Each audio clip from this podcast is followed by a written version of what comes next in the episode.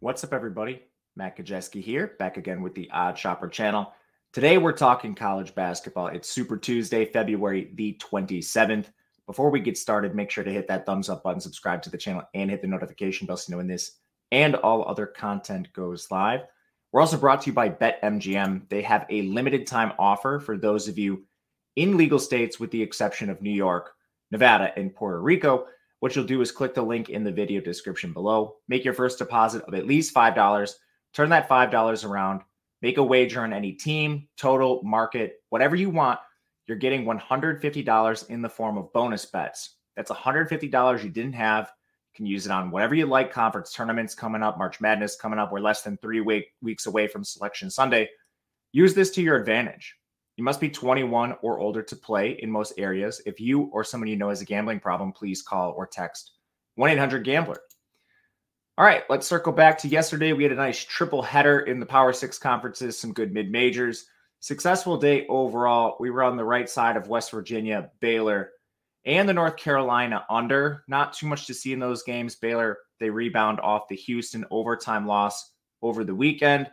West Virginia, I think, continues to be a team that is undervalued with all the injuries they sustained throughout the year. That that game was ugly at times, though. I'm not going to pat myself on the back too much. West Virginia, they're going to have to grease out some games if they're going to make any sort of run in the Big 12 tournament, anything like that. And North Carolina, a bit of a disappointment. That game was never really in, I guess, threat of them losing, but having Miami crawl their way back at the end is a bit concerning from them. Otherwise, hit Lamar against McNeese, NC Central, a couple greasy ones that did not come in. Overs in Texas Southern, Pine Bluff, Prairie View, A&M, Mississippi Valley, and then Alabama State could not cover the three against Bethune Cookman. But let's turn the page. We're going to do six or so games here. We'll kick things off with the power conferences and then kind of work our way towards some of the greasier ones. First one, NC State takes on Florida State like a home team here in Florida State, took the two, two and a halfs are popping up. No issues with those. Florida State is a team that has battled some injury recently. Darin Green is the main player to highlight here. He returned in their last contest after missing their two previous games. And Florida State has put together a pretty good resume of late. They're a team that did not start out the year all that strong, but since conference plays got underway, they have played a little bit better. So diving into the stylistics, the efficiency metrics, NC State has the advantage on offense. It's 86 to 112. Defensive efficiency, we're 77 to 53. And when you look into some of the stats, some of this has changed over the course of the year, especially with the Florida State side. They're a team that's gotten much better, and especially an effective field goal percentage. They're 148th over the last six weeks, whereas NC State is 242. NC State's been a team that's had trouble hitting shots of late, and I'm not sure this is really going to change for this team. Whereas Florida State has actually gotten better on defense, and despite their recent losing streak, has shown themselves to be pretty decent in in recent play. Their losses, two of their last three at least, are against Duke and Clemson, which is the top of the conference. They had a third and fourth to VT, Virginia Tech, and Virginia. So it's been very tough sledding for them of late. Whereas NC State's kind of been the opposite. They beat Boston College, lose to Syracuse, beat Clemson by one. That's a formidable win, but then losses to Pitt and Wake Forest. As far as the stylistics in this game go, aside from just recent play, Florida State is a much bigger lineup than NC State. And I think this is always going to be the problem for the Wolfpack when they face teams like this.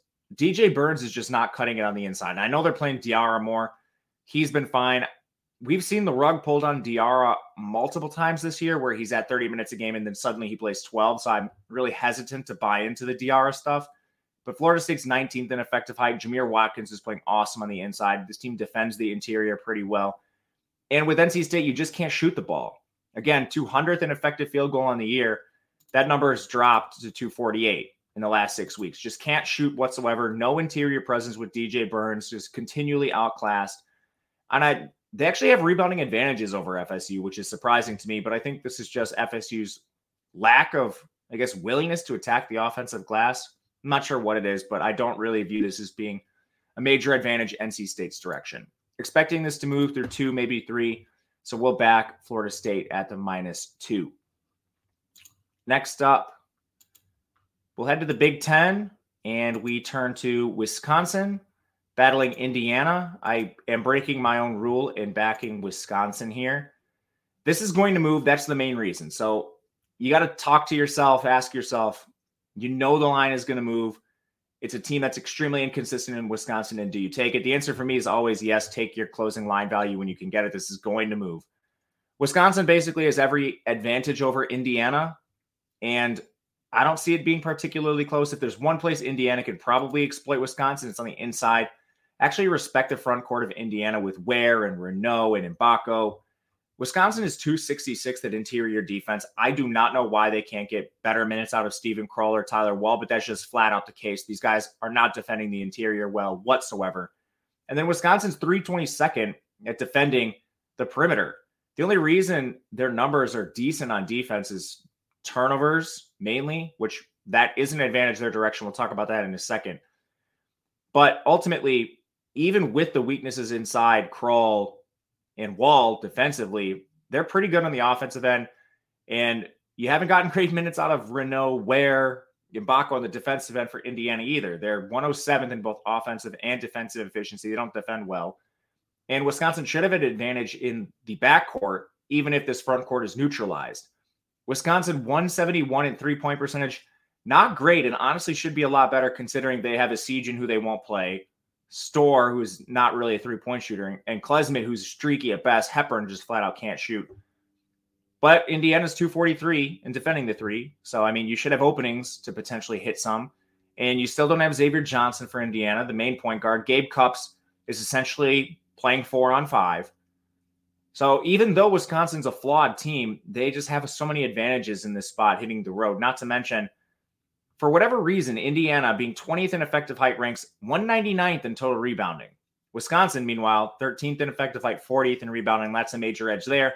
The turnover margin favors Wisconsin heavily. Indiana's guards cannot defend, and Wisconsin never turns the ball over.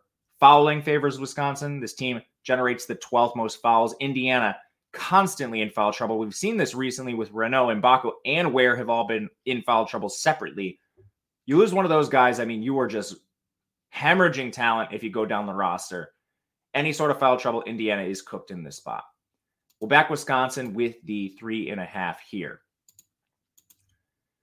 Next up, Big 12 time. BYU takes on Kansas. This is a game with a close-ish spread. It's moving a little bit, mainly because of McCullar. I have interest in the total more so than the spread, which comes in at seven. Currently, I mean, this will likely change. But I think an over is fine in this spot. Both teams have actually played faster than their season long pace. So if you dive into this, you've got two teams right around the top 100 in pace. BYU is 98th, Kansas is 108th. And since they started conference play, really since the la- over the last six weeks, BYU's jumped to 89th in tempo. Kansas is 82nd. So you do see steps forward for these teams. Effective field goal percentage solid for them across the board. With Kansas, you see them coming in at 24th. BYU is 21st. You lost the best defender on Kansas outside of Dickinson. That's Kevin McCullar, which is kind of saying a lot. He's not the best defender, but he is the second best defender on this team. He's out of this game. So potentially more openings for BYU. And then last, neither of these teams can defend the successful parts of the opposing offense. Kansas is awesome on the inside with Dickinson. They're 18th in two point percentage. BYU is 146 defending that area. Then Kansas, very strong defending the inside. 140th defending the three. BYU shoots the fourth most threes in the country. Rebounding should be pretty neutral here. You do have advantages. Kansas's direction height wise, but BYU plays a decently tall lineup, which kind of also makes their interior defense inexcusable. But other than that, turnover should be pretty clean. Foul margin should be pretty clean here. I think an over hits with pacing increasing, both teams failing to defend the opposing team's strengths. To the SEC, Kentucky takes on Mississippi State. This is one we need to focus on shopping the line. You can find potential edges both directions. This is narrative galore. We're going to talk a couple narrative spots here. So bear with me. Kentucky at plus four is the number I want, or four and a half if you can find it. Check out OddsShopper. The link is below. The name of this channel. What it allows you to do is filter by state, by book, whatever it is, highly customizable, and it's giving you the best line. makes a huge difference at the end of the day, especially in big games like this with close, efficient spreads where you need the extra half point to find some value, which is the case here. We also have a market based approach. These tools allow you to find plus EV betting spots, not just in basketball, NHL, props, whatever it is you want to attack. And our Discord's now included, all in one package. It's $14.95 for your first week, $49.95 for a month, no long term commitments. Check it out. I think it will make a big difference. But so we talk about Kentucky, Mississippi State here. Mississippi State has been a pleasant surprise. They can't play on the road. So this is classic road, home, narrative bro stuff. Kentucky has actually played well on the road. So it doesn't even really fit. This team beat Auburn, killed Auburn. It was a double digit victory on the road. Beat Vandy on the road, beat Arkansas on the road, beat Florida on the road earlier this year, just at the turn of the new year. They have plenty of wins away from home. That has not been a problem for Kentucky. Meanwhile, Mississippi State continues to mess with their rotation. This is tricky. You had Tolu Smith come back. He starts playing 30 minutes immediately. Now he's down at like 25. They lost Jeffries for a while. He's working his way back into the lineup. Cam Matthews, Dashawn Davis, Shakeel Moore have all been up and down in terms of minutes. So the first concern I have is minutes. Who's playing what minutes? Who's on the floor for Mississippi State? I don't know. Second is you have a tall team in Kentucky. This team can contend with Tolu Smith in the height that Mississippi State has. And Mississippi State isn't even that tall. They're 100th in effective height. So you see things like 18th and rebounding. Kentucky, depending on who they field, they change their lineup a lot and they change their minutes a lot. This could be neutralized. Like Onyenso, he's a seven footer. Only played mid 20s minutes last time. That's because they put Ivisic on the floor for whatever reason after playing two minutes the game prior. But they have the size if they want to. So rebounding, I don't see as a major advantage Mississippi State's direction. Offense is no question. Kentucky is one of the best offenses in the country. They're number one in three point percentage in the entire country overall getting better minutes inside too, 43rd in two point percentage, eighth in effective field goal. Mississippi State can't score. They're 141 in effective field goal. They win through their defense, they win through creating turnovers. Luckily, Kentucky's ninth in turnovers committed. This team never turns the ball over. It's a tough matchup. Now, it's on the road. Kentucky, you know, they played the 100 point game against Bama this weekend, basically an NBA game. But as far as you know, like situational spot, I'm definitely not as worried about this as some other people are. And I mean, Mississippi State, I do think is seeding a lot of talent in this game. We didn't even talk about the Kentucky guards, just flame throwing from three this year. So I like the four. I would not take a three and a half. I would not take anything below a four, but I do think a four is fine. All right, we'll go to the Mountain West. A pivotal game in this conference. Nevada takes on Colorado State. I mean, Colorado State's kind of in free fall. They've lost three of their last four games, and they need this one coming home. A lot of those were on the road, so it's it's tough to like fault them in spots like this. But this team should be better. This is a similar situation to one we just talked about with Kentucky. You've got the ultimate narrative bro spot with Colorado State returning home after losing three of their last four, and you have Nevada on the second leg of a road trip to Colorado State. I mean, you're going to Colorado Springs here, after you just played San Jose, I don't really care. San Jose State is basically a bye week. So, I mean, what's really the look ahead here? You go to San Jose, you kill them by 21 points, plenty of time to prepare to go up to Colorado State, who you can kind of look ahead to. I mean, I don't really see it. And then there's tons of advantages, not tons. There are some advantages for Nevada where I think this should be closer in terms of spread. You can look at the efficiency metrics on the screen. You basically have slight edges Colorado State's direction in all of them except rebounding. We'll talk about that height in a second. But when you isolate the last six weeks, it's actually the opposite. Colorado State has played worse than Nevada on offense. The defensive metrics do favor Colorado State still, but effective field goal percentage over the last six weeks, Nevada's 50th, Colorado State is 148th. This team has actually struggled to score a little bit more than you might think. They're seeding tons of size in this matchup. Nevada is 128th in effective height and they're 104th in rebounding. Colorado State is 319th in effective height, 169th in rebounding. Colorado State does have decent bodies inside, but they're still outside the top 100 at interior defense. Nevada's been fine scoring there. And Nevada's actually a little bit stronger on defense. I think when you just isolate, you know, turnovers forced. When you look at Nevada, they're 87th on the interior. Colorado State's 100th. From three, Nevada's 48th. Colorado State is 169th. You have good shooters on this Nevada team, too. Blackshear, Lucas. This is not an easy matchup whatsoever. And then you start looking at some of the turnover stuff.